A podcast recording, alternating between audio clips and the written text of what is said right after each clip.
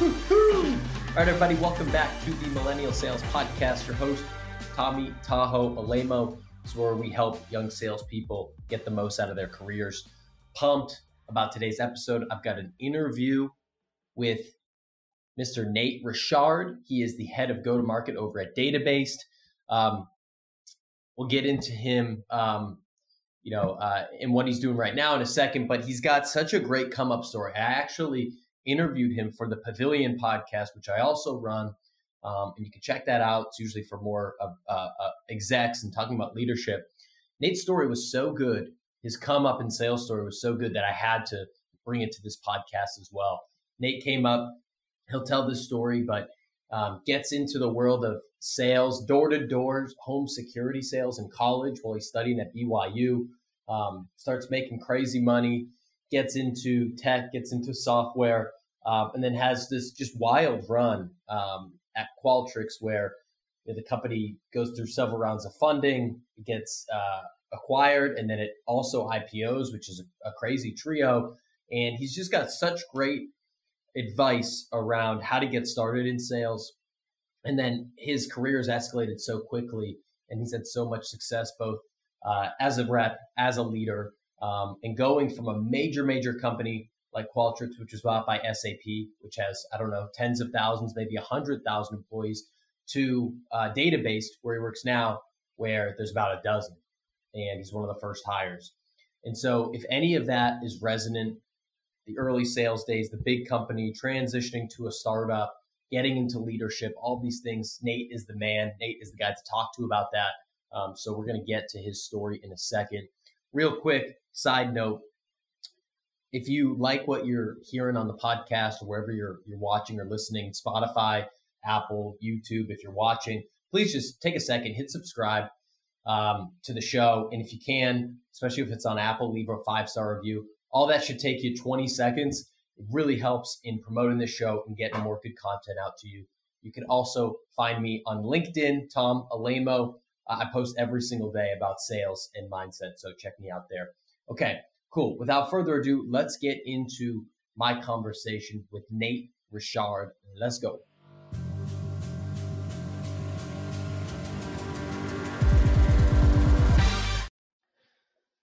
All right. Next up on the podcast, we got Nate Richard. Nate, what's going on, man? How are you? I'm doing wonderful. How are you doing, Tom? I'm good. We got the matching uh, the matching hoodie. we knew the assignment. We got the tech uh, the tech hoodie going, ready to go today. Exactly. That's how you know it's legit. um, well, I'm excited to uh, excited to have you on, man. Um, the first thing that that came to my mind when I was checking you out on on LinkedIn was the uh, was the college background, pre med, uh, now like sales leader, been in sales for you know decades now. Um, my mom was actually the same way. She was a chemistry major, then got into sales, and then later into marketing. Um, so just just curious, like you know, before we we get into everything else in your career, like walk me through that time period, like you know, doing all the pre med work, grinding in college, and then somehow making your way into the sales world. Yeah, so so my story into sales is a little bit uh, unorthodox. So I was, like you said, I was doing my undergrad and pre med studies. Uh, I had always thought I wanted to go into orthopedic surgery, so that's kind of the track that I was on. And I had one summer, I had a roommate of mine who went and did door to door sales and he came back. He went to Canada out of all places, and he came back and he made something like 70 or 80k. And at that time, that would have paid for my entire undergrad, paid off my car, had some money left over to have fun.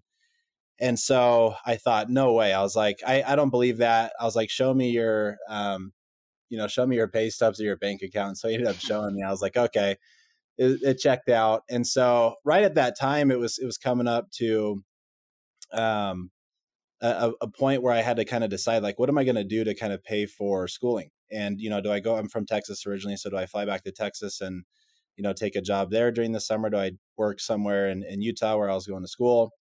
And uh, I ended up just making the decision to to try this door to door thing. And I thought, okay, my buddy can do it, and there's there's a few other guys that are doing it. I'm going to go give it a try. And so I ended up uh, at the time, you know, had hardly any money. I think I had like fifteen hundred dollars in my account. Had this old beat up car that had like one hundred eighty thousand miles on it, and I even had a dog from like a previous relationship that I was in. And so I like threw everything in the car, and uh, packed myself up and, and drove all the way up into Canada uh, to go work for this small company up there and do door to door sales. And so, um, you know, ended up doing that and and uh, having a, a, fairly decent first summer doing that, where I was able to kind of pay everything off. And so, it just kind of opened my mind up a little bit to, ah, maybe there's another career pathway here for me that's not what I had originally thought. And so that was kind of the, the beginning of it.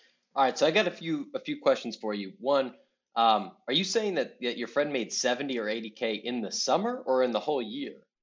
Yeah, in the summer. So he went and worked from the, the end of April, right when the semester was yeah. over, and he got back at the end of August. Wow. And he was, that's in college. That was in college, yeah. And so my perception of door to door sales was kind of the stereotypical, like the guys that show up trying to sell the magazines or newspapers. Yeah. And uh, or like the cleaning solution, which they always seem to like sucker my dad into buying. Um, yeah. And uh, he was selling home automation and like security systems, and I just didn't know anything about that world at all. And uh, when he introduced it to me, I ended up realizing like there was a lot of guys that were making quite a bit of money doing this. Hundred percent commission. So if you didn't sell anything, you know, it was it was pretty high risk, but uh, there was quite a few guys that were doing that in college and were able to kind of pay their way and, and stay debt free. So it is is interesting to me. That's crazy. What's your um? So I I started similarly. Um, I did Cutco knives in college, okay. which yeah. uh, I I think maybe they formerly did door to door. They didn't do that when I was there. It was you had to. It was all cold calling set right. up you know meetings. Um, but always curious, like for the door to door, what's your opener uh, to get people to actually open the door and, and have a conversation with you? So at the time, it's all about breaking preoccupation, which I guess you could say is, you know, it carries over into SaaS sales as well, right? Like when you cold call somebody, the main goal is you're trying to break preoccupation and then try to try to convey something in a really quick period of time that gets their interest or convey some sort of value. And so in door to door selling home automation, we were selling up in these oil towns uh, in northern Alberta. I mean, I'm I'm talking like you drive 12 hours north of the border to before you get to these remote places. And these oil guys were making a ton of money and we're buying a whole bunch of toys. They had ATVs and quads, these lifted trucks and everything, but the crime was really high uh, because there wasn't any security providers in that area. And so the pitch was pretty simple. It was, hey, if you stick a sign out in your yard and you advertise for us that we're local and that we're available here, like we'll pay for all of the equipment in the home and install it for you for free and you just pay a monthly subscription. And uh, so, you know, you do like a lot of name, like once you'd sell one in the neighborhood, you do a lot of name dropping, like, oh, yeah, you know, Jerry down the street, like he told me to yeah. swing on by. And uh, people would say, like, I'm not interested. You're like, oh, that's exactly why I'm here. And they kind of just look at you like, can you kind of throw them off that way? And uh, so there's there's some tricks of the trade when you get into door to door sales, but yeah, that's where I started, man. Just knocking doors and and uh, working at a hundred percent commission job. That's awesome. Um, and then straight off of that, you obviously knew, hey, this is a great way to make money. I'm good at this. This is something I like.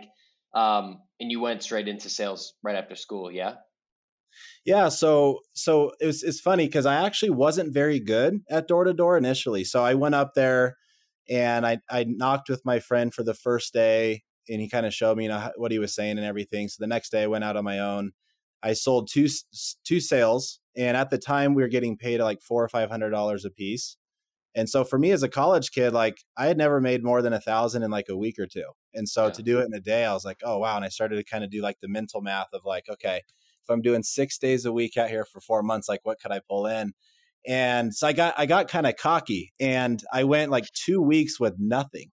Um, I just bageled every day. And so um, I, you know, I kind of went through the whole like, oh man, maybe I'm not really cut out for this. Maybe I can't do this. And um, you know, like I said before, I didn't really have a lot of money at the time, and so was, that was kind of shrinking a little bit because you're having to pay for gas every day and pay for your your housing and everything. And so I kind of came to this crossroads of like, all right, do I uh, do I stick this through? Do I try to figure out how to get good at this and kind of eat the humble pie, or do I decide to kind of tuck my tail between my legs and go back to you know getting a campus job or something?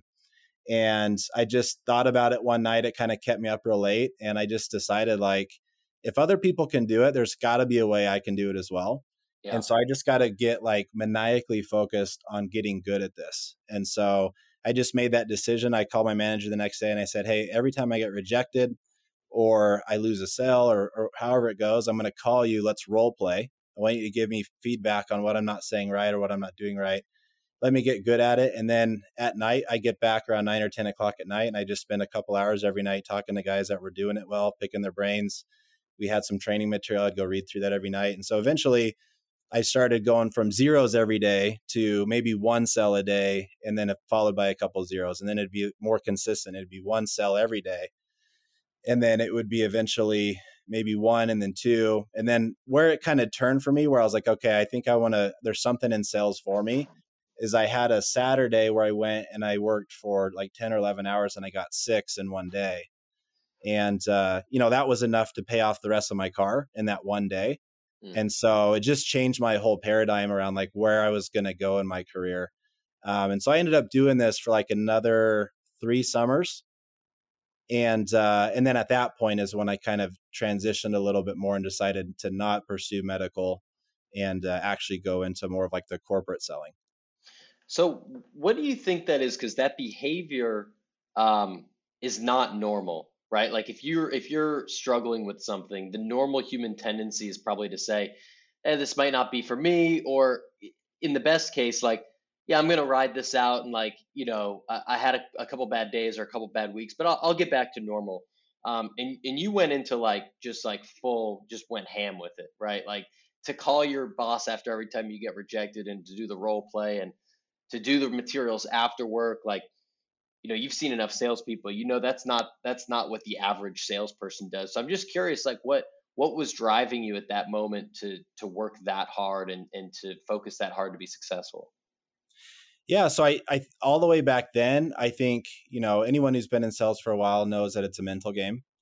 And as a company we did a lot of training on your mindset and how to start visualizing success. And i remember uh, there was a training that we did one morning where it was like, hey, if you see a house that's got the evidence of like this person's got money and we know there's crime in the area, you should be thinking and telling yourself, like, oh, sweet, this is a sale, it's in the bag as you're approaching the house. And just thinking that will kind of change your attitude towards what the possible outcome would be.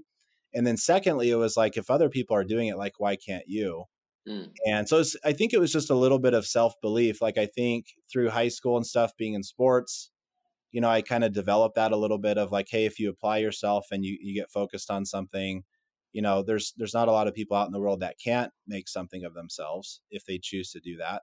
And so I just kind of had a little bit of that that personal like self efficacy.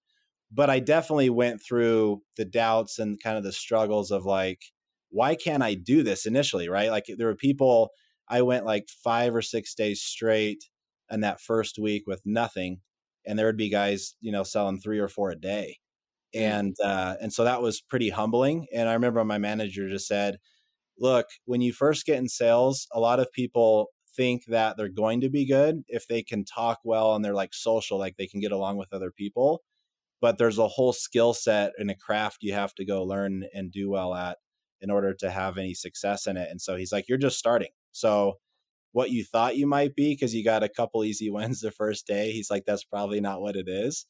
And uh, he was really good at kind of helping, you know, be a support system for me through that. So did that you know apply once you went into the the corporate sales world like were you just light years ahead of people that are just graduating college and have never done it before because of that background um, I, I think it definitely gave me an edge in terms of being self reliant mm-hmm. because for four years, I made my money on 100% commission. Mm. And so it was all about results. And so at the end of the day, if you didn't find a way to produce, you didn't get paid anything. And um, and so going into SaaS, where typically your half of your compensation is salary, uh, so you could sell zero, maybe not for very long, but technically you can still get paid something. Um, I just had already kind of been wired a, a, little bit differently mentally to be like, okay, I'm not going to succeed unless if I can go produce. So I just kind of brought that mindset in with me when I transitioned. That's got to be like somewhat freeing in a way, right? That it's kind of like if everything goes to to shit with my career, you know, I, I joined the wrong company early on, or things don't work out, like that's the ultimate, you know, being able to kind of like scrap it out on your own. If you you've already proven yourself for four years that you can do it, um, you're only going to make whatever you sell on. Um, in my mind, I feel like that would give me the confidence that hey, even if this things don't work out at this first gig, or you know I, I don't perform as well as I'd like, or the company goes under, or whatever, um, I'm going to be successful and I'm going to figure this out. And I, I tell as many young people that get into that are interested in sales that are in college or high school or or even in another profession, like go do a summer or a year and sell. I say Cutco, but it, it'd be the same thing as what you're talking about, right? Where you know it's it's all commission there as well, and so it's like go see if you like it. And there's some people that love it, and then I see them be CROs, you know, later down the down the road and there's some people that hate it and you know they're not in sales now um, because they yeah. figured out real quick that, that that just wasn't the right job for them. Yeah that's really well said. I mean there's something to be to be said for going into like a high risk environment and seeing like how can you produce under pressure like that constantly? And it's a skill like anything else you know like we're not all inherently born as salespeople. Um, we might be good at talking with people we might some might be more naturally resilient than others but like these are all skills that are developed over time. And so when you kind of put yourself in a position where every single day uh, you have the risk of failure like that uh, where if you don't sell you don't make money it's unlike any other job but it also gives an opportunity to whoever's choosing to do that to really build resiliency in a way unlike any other. And then like you said you know that can that can benefit you in the years to come because when the going gets tough you're like well i've really kind of been exposed like as bad as it can get like i've had several weeks of making zero dollars after you know 60 hour work week so what else what else could the world throw at me that i couldn't you know overcome? Yeah i think it's just like it, it's adding on I, I talk a lot about on on the podcast like it's important to do hard shit right and it could have been that job it could be you know you're into you know running marathons or whatever it might be that just kind of like tells yourself that you know you're someone that can handle tough situations so when you get put in them you're you're ready to go um, I'd love to to switch gears and talk about the Qualtrics run for a bit because it's sure. not every day you see someone's job. Uh, you know, they're somewhere for you know a few years and went through several funding rounds and then an acquisition and then also an IPO. Uh, so I'd love for you to just talk about about the run there and and you know what your roles were were like during that stretch of your career. It's called the double dipping strategy to be acquired and then IPO a few years yeah. later. Um, yeah, so I went from door to door to working for that same company, but on their corporate office into okay. like more of an inside sales function. And so I did that for nearly four years. Um, went into management, we had a guy from Cisco who also had an MBA at Duke, was like super smart. His name was Scott Hardy. Uh, he came in at Vivint as our COO. And then we also had a president at the time named David Bywater, um, who was also like an ex Bain consultant, came in. And so once I got into leadership, um, my vision on like what I wanted to do for my career changed a little bit. It went from more of an individual contributor uh, mindset of like, oh, I, I can make a bigger impact, at least for me personally at scale, if I take on leadership roles and additional responsibility. And so when I started taking that on, um, when I was at Vivint, we grew a, uh, an inside sales function from about 50 reps to about 300. And so through that, we went through quite a bit of evolution. And then eventually that company was purchased uh, by Blackstone Group for 2.2 billion. Um, and so after that run, I was kind of left with like, okay, what's the next thing? And there wasn't really anything immediate for me to take on that would be bigger in impact. And so I ran into an old friend of mine who I hadn't seen for 15 years. He's a, a buddy of mine from Texas. And at this point, like we're both married, have kids. So it's kind of crazy. We, we, we randomly run into each other. And he's like, oh, I'm working at this hyper growth company called Qualtrics um, we're starting to like really aggressively expand. He's like, you should come take a look. So I went over there, uh, did an interview on site, and just something felt different about Qualtrics. There was this kind of energy, kind of like a palpable energy on the floor. Um, and at the time, they had 300 employees. They just did a Series C for I think around 180 million, um, and we're starting to expand globally. And so uh, I did the interviews and they said, you know what, we don't hire any leaders from outside, especially those that come from more like B2C. And so you're going to have, if you want to join, we'd love to have you join, but you're going to have to come in as like a senior AE. And so I kind of struggle with that for a little bit because I'm like, oh man, the last five years I've kind of built up my career to be like on this leadership track. That's what I want to do. But I also saw the potential in Qualtrics and what it could become. And so, and I also knew I could bet on myself to go and perform for a short time in, in that role and then be able to go back in leadership. So, uh, after talking to my wife, I ended up making that decision. And she's like, "You're going to do what now? You're. It seems like you're taking a step back." And I said, "No, I promise you. Like this company's different. It's it's unique." And so I ended up going over as a senior AE for about a year. Um, you know, led the department and a lot of the sales there, and then promoted quickly back into sales leadership and then from there, yeah, like you said, it was a pretty wild ride. Like we ended up um, growing from 300 employees to roughly 4,200.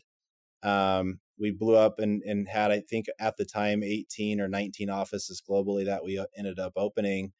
And so it was, uh, it was amazing just to be able to be part of that journey through that evolution of going from 300 hyper growth to you know just over 4000 eventually like you said being acquired by SAP for eight billion, and then uh, two years later spinning out and going and having an IPO uh, for just north of twenty billion. So it, it was it was a great time.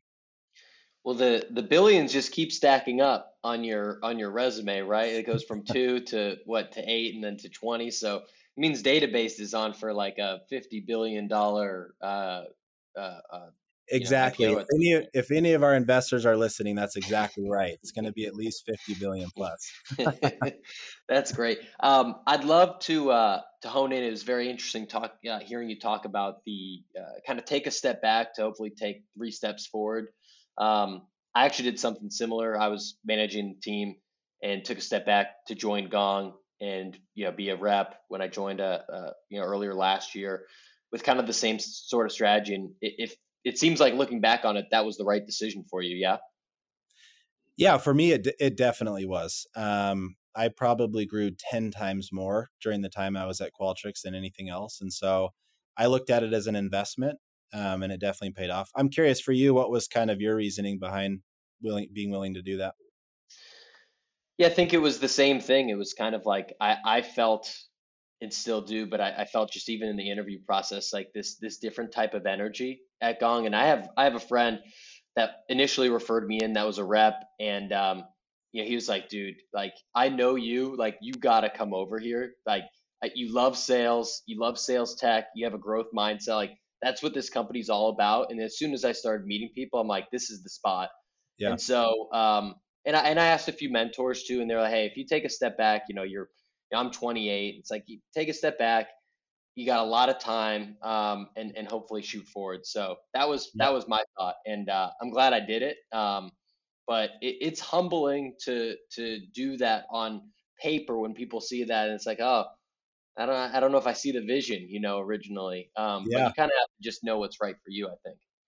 Yeah, and I I think you almost in a way force yourself uh, to commit and follow through and make sure it happens. Because like if you do care about the optics of like what that could look like on your resume, you better damn well make sure like you go and perform well doing that, right? Like if yeah. you're gonna make if you're gonna make that that step back to possibly have a much bigger gain forward, uh, you better go deliver on it. And so for me, it was like a little bit of a higher stakes thing where I'm like, okay, if I'm going to give up what I'm doing now and I'm on a trajectory where I could just stay and maybe a few years later, you know, promote again and then a few years after that promote, I just wanted something a little bit more aggressive, something that would stretch me a bit. And so you do that. But I mean, you see that all the time nowadays, right? If if people get too infatuated with the title too early on in their career, it can actually become an impediment to them in their progress because all they end up looking for is just the title and so if you're like a VP or CRO on paper too early in your career, you're now kind of in a weird spot. Like, do you only take those types of jobs because of the preservation of the title and the optics of it? Or are you willing to kind of take the step back for maybe a better opportunity? And don't even get me started on the the the quote unquote directors of sales that like I see and I'm like, oh shit, like congrats on the role. And I'm like, how many people you managing? They're like, oh none. I'm just a I'm a rep, but I'm a director of rep, you know, director yeah. rep. Like that's not like there's just there's a lot of there's a lot of uh yeah, a lot of uh, phony uh, title inflation. Titles. Yeah, title inflation is a better way to put a more PR way to put uh, put it. Um, but yeah, I, I, I agree with you. I think um, you know if you there's a huge difference in being the CRO at, at Salesforce and being the CRO at you know a 20 person startup, right? And not that. Yeah you know there's anything wrong with with going the startup route of course but yeah. um, i think just understanding your where you can go and, and not you know being so have the ego tied to to the title too early is a, is a great yeah. point yeah absolutely um, let's talk for for a few minutes about Databased uh, maybe you could educate the audience a little bit on on what you guys are doing um, and, and kind of like where you fit in the market right now yeah, so the origin story of Databased actually goes back to the Qualtrics days. So as we were experiencing hyper growth where you know we started getting to a point where we are adding multiple sales teams a quarter um, it became really hard as a sales organization and and for those of us that were in leadership to be able to understand and essentially have visibility into and and access to what does the day-to-day productivity look like for the whole sales organization who are our hardest workers uh, and who are our hardest workers that maybe aren't succeeding, but they're putting in the effort. So they just maybe need to be trained or develop a little bit more. And that's all that, that's needed to get them to go hit. Who are the people that are doing both? Like they're both highly skilled and they're working hard. Who are the people that maybe have had success and are letting their foot off the gas a little bit? And the whole approach was to try to develop a system where we could proactively understand those indicators and then address them quickly and then be able to ensure that we were staying on track as, as an organization to go hit our numbers. I think every single year I was at Qualtrics, it was 50% year over year growth. Uh, and that was in the hundreds of millions. And mm-hmm. so it started to become really, really hard to make sure that we were consistently hitting quota every single quarter and every single year. And so we ended up um, developing kind of a rudimentary version of Databased there which was visualizing all of that performance on a quadrant. So you think about like um, Gartner's Magic Quadrant.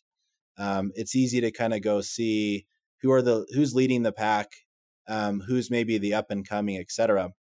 And so we ended up just doing that with the entire sales organization. And so fast forward to now, um, our global VP of sales, his name is Dan Watkins. He and I worked closely together at Qualtrics and had a really good relationship.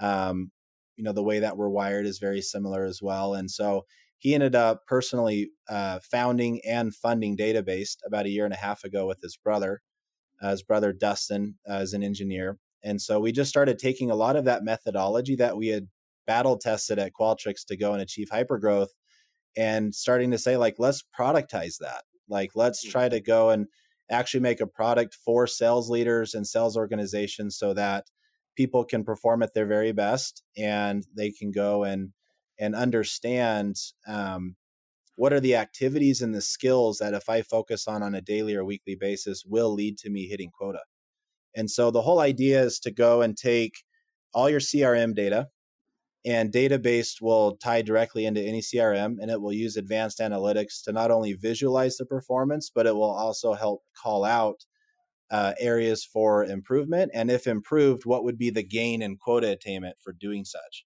And so mm. it's it's basic stuff like any anything that any high performer or person who wants to succeed is probably at some point or another trying to reverse engineer their quota or trying to understand hey what am i good at? What do i need to work on so that they have a game plan and they have control over their destiny and Databased just does all that for you uh, via technology i love it and how many employees roughly do you have nowadays yeah, so I joined last year in May. We had yeah. four. We're now at okay. 14. So we are we just did a seed round. Uh, we just closed about five months ago for three million uh, at a 40 million valuation.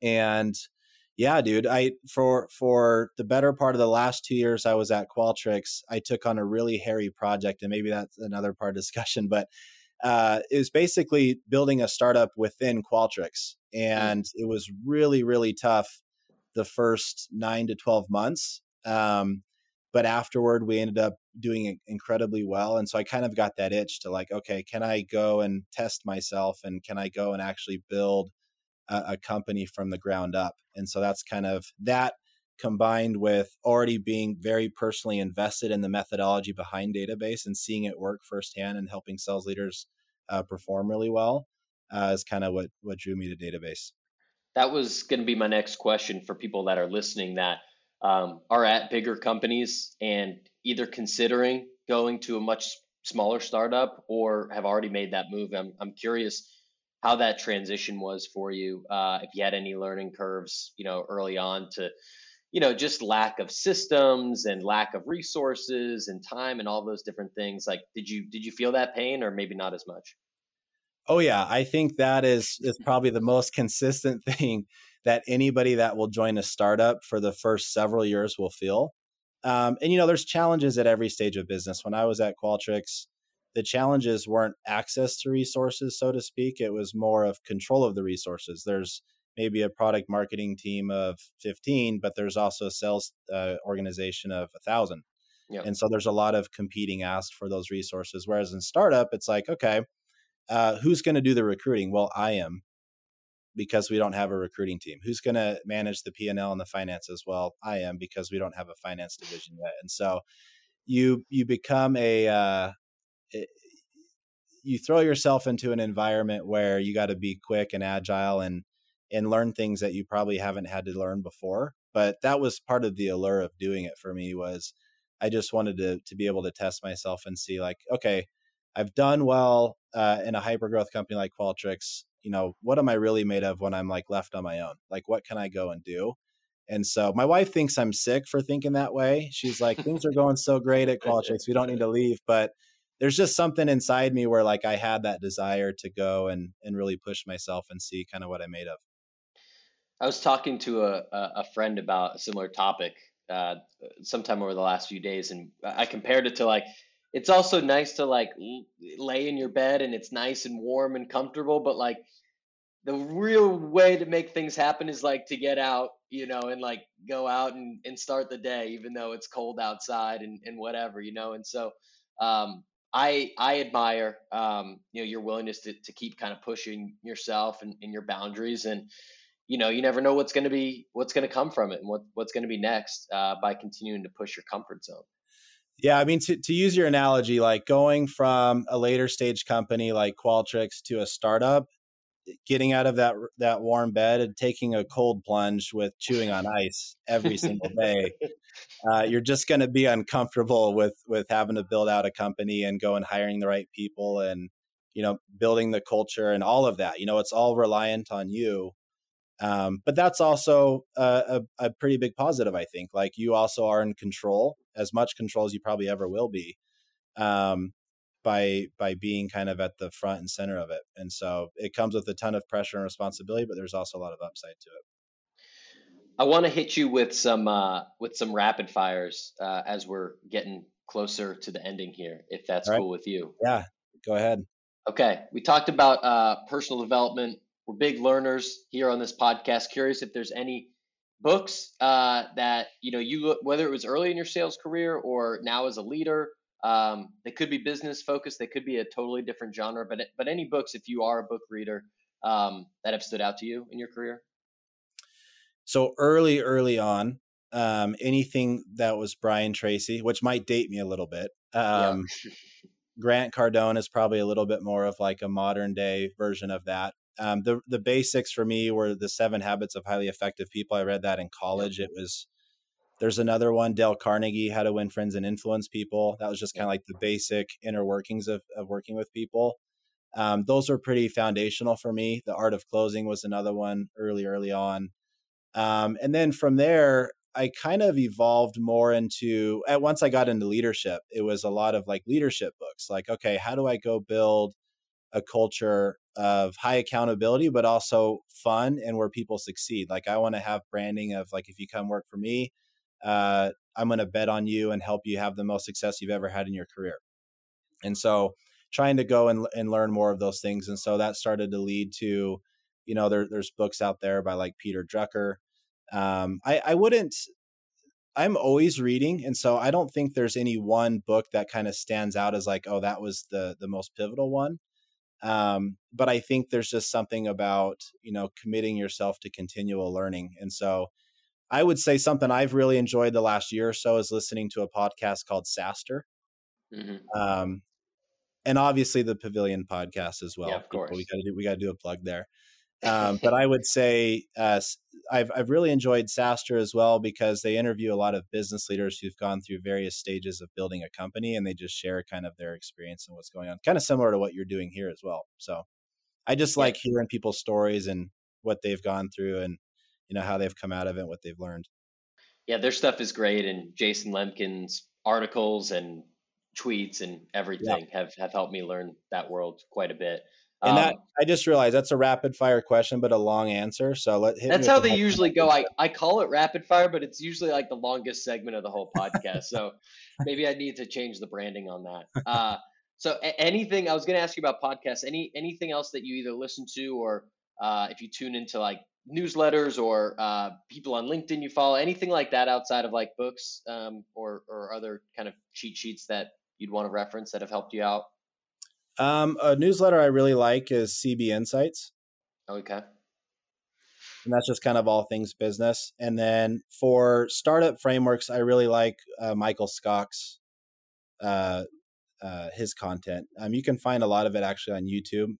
He's a uh, kind of a serial entrepreneur who's turned to Harvard professor, and he teaches a lot about um, how to establish go-to-market frameworks that kind of help us scale uh, especially for startups as well. So Michael Skok, SKOK, uh, he's got some good stuff as well. I've got some friends over at CB Insights, actually a former podcast uh, guest. Uh, so he'll be happy to hear that you like the, the newsletter. Yeah. Yeah. I've been a long time fan. Um, what's going on in the Nate Richard Spotify or Apple Music or wherever you're listening to tunes? Like what's going on in the headphones? so I try to to listen to some things that are non-sales or non-business related as well. Um, and recently, um, I've never been a, a, big runner or anything, but I, I, set a goal last year that within three years I wanted to run an ultra marathon. And so this is year two of this, and so I'm doing marathons this year. Last year I did some trail half marathons, doing marathons this year, and kind of preparation to do a 50 mile next year. And so I've been listening a lot to. Uh, there's a podcast called 80/20 Endurance, and it just goes through kind of the the different training modalities and and kind of the biology behind how to go and train for long distance running. So that's been kind of on repeat quite a bit in my car driving to and from. Um, I'm also listening to a book right now called The Sales Acceleration Formula, uh, which yeah. is also really really good. Um, it it kind of goes through the early stages of a company. Uh, what founders and kind of early leaders would experience and, and you know, for good or bad, and then kind of how to go build a company that will uh, that will last. So those are those are the two things on repeat right now. Okay, I'd recommend. I'm also uh, a runner in like endurance sports and all that, Spartan races and all that stuff. I'd recommend checking out Rich Roll on uh, his uh, podcast if you haven't right. heard of him. He's I have. Former, I, okay. Oh, I have. Yeah, I, I, listened to one a few months back. He interviewed Courtney Dauwalter, who did the Moab yeah, 240 in like I can't remember the she did the Moab 240 mile race in like 38 hours or something. The next closest guy was 10 hours away. So I I enjoyed that podcast. He's a great podcaster. She's crazy, wild. Um, as a side note, I actually have a different podcast that I run and interviewed her like years ago after she was on Joe Rogan, and she was saying the same thing. She was like hallucinating on the trail and just kept running and just insanity. But that's another story for another day. Um, a quick plug for Databased. Are you guys hiring? If so, like what are some of the top what are roles that are top of mind if people are listening and, and like your story? Yeah, so we've got most of the functions hired out for now. I am always looking to connect. I think recruiting is a long-term game. And so there's definitely going to be additional roles that we're looking to hire for in the future. The only two that I've got left for this month, uh, this is the end of our fiscal quarter, uh, is I need a, a, pretty senior enterprise field sales rep uh, to add to our sales team, and then also um, kind of a, a, mid to senior account executive. And so, right around five to seven years of experience. So, I am looking for those. And then also, um, we're looking for a customer support rep as well. But other than that, we've done a pretty good job getting all our hiring done. And we've got some great people at the company. But yeah, shameless plug. If you're interested to come join a great startup in Utah uh, with a great team, great culture, and a great market opportunity, uh, Databased is a great place to be.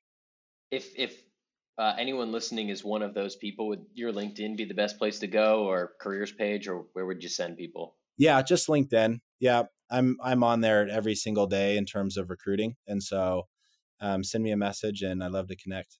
Cool. All right, last question for you, Nate. Who else should that's in your network or that you work with uh, should come on the uh, Pavilion podcast next? Oh, so definitely our founder Dan Watkins. Um, he was an employee at Qualtrics. I think employee. I always forget the number eight, somewhere around there. And he was he was pretty instrumental in building it to what it became.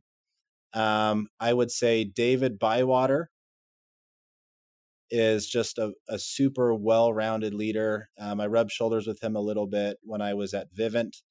Um, he went on to be I believe the president of Vivint Solar, and then he's come back to Vivint, which is a different company, that does all the home automation. I believe their CEO now.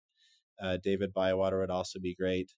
Um, who else? Those two guys, definitely. There's also another guy named John DeAgostino, who I've worked with. He was our uh, VP of Enterprise Sales at Qualtrics, and he's just an, he's retired now, but overall, a great guy with tons of wisdom. Um, he's I think he started his sales career doing uh, printer selling or something old school like that, and just kind of worked his way all the way up through SaaS. And so, yeah, those those three guys would be a great uh, would be a great time to have on. Did they did they ask for referrals at the end of uh, the home security? Because that was the Cutco bread and butter, and I just got you on three right there. you know what? It's I feel like B2C sales is all about that name dropping. Um, you know, asking for further referrals, yeah, absolutely. The more you could talk to someone who knew somebody else, the higher the chance would be to sell that. So that's awesome. Well, Nate, I appreciate you coming on, man. Uh, I loved hearing your story. Wishing you guys uh, nothing but good things in 2022. Uh, and for everyone else, we'll be back uh, next week with another episode. But definitely check out Nate uh, on LinkedIn. Uh, hit him up if you have questions or, or want to connect. So thanks, Nate. Thanks, Tom. I loved it. Thanks for checking out that episode. Happy January, start of the year. Let's kick some ass. Again, one of my goals for this show is to get as many subscribers uh, wherever you're listening here uh, on Apple, Spotify, YouTube, etc. Subscribe, leave a review, and then hit me up on uh, LinkedIn, Tom Alaimo, uh, or any of my other socials at Tommy Tahoe. Look forward to connecting with you there. Peace.